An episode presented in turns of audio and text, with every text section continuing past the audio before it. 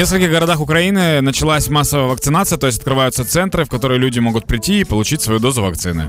Причому все це відбулося одночасно і в Києві, у Львові, Одеса почала теж вакцинувати людей. А, і поки що це єдина вакцина Коронавакс, е, Коронавак, е, але є момент, що скоро можуть додати і Pfizer. Меня очень веселит, что в Днепре даже не думают о том, чтобы поставить центр вакцинации. Там и на карантине, в принципе, особо-то не было. Люди так типа, ну, что-то там у вас есть в Украине, у нас все хорошо.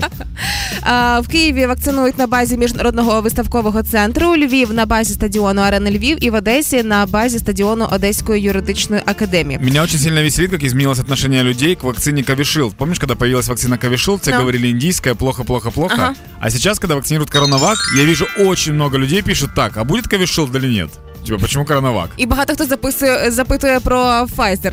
Але разом із тим подивилася я вчорашні новини стосовно того, що були довжелезні черги. Да. Перші новини, які з'являлися з Києва про вакцинацію, черг не було там о 10 ранку, о 11 ще не Да. було. А потім почали з'являтися. Тобто, в принципі, люди почали створювати живу чергу. Люди начали, кстати, делать очередь, потому что появились на паблике новости о том, что не обязательно ждать своей очереди в ДИИ, как раньше заявлялось. А вчера люди приходили, показывали паспорт-код, показывали просто, что они в ДИИ там сделали, встали в очередь, Ага. причем неважно, когда ты это сделал, может даже с утра. Ага. Отстоял очередь и вакцинировался. Очень многие журналисты так вчера сделали. И у меня, например, вчера ДИА вообще висела, то есть, так сказать, бездействовала.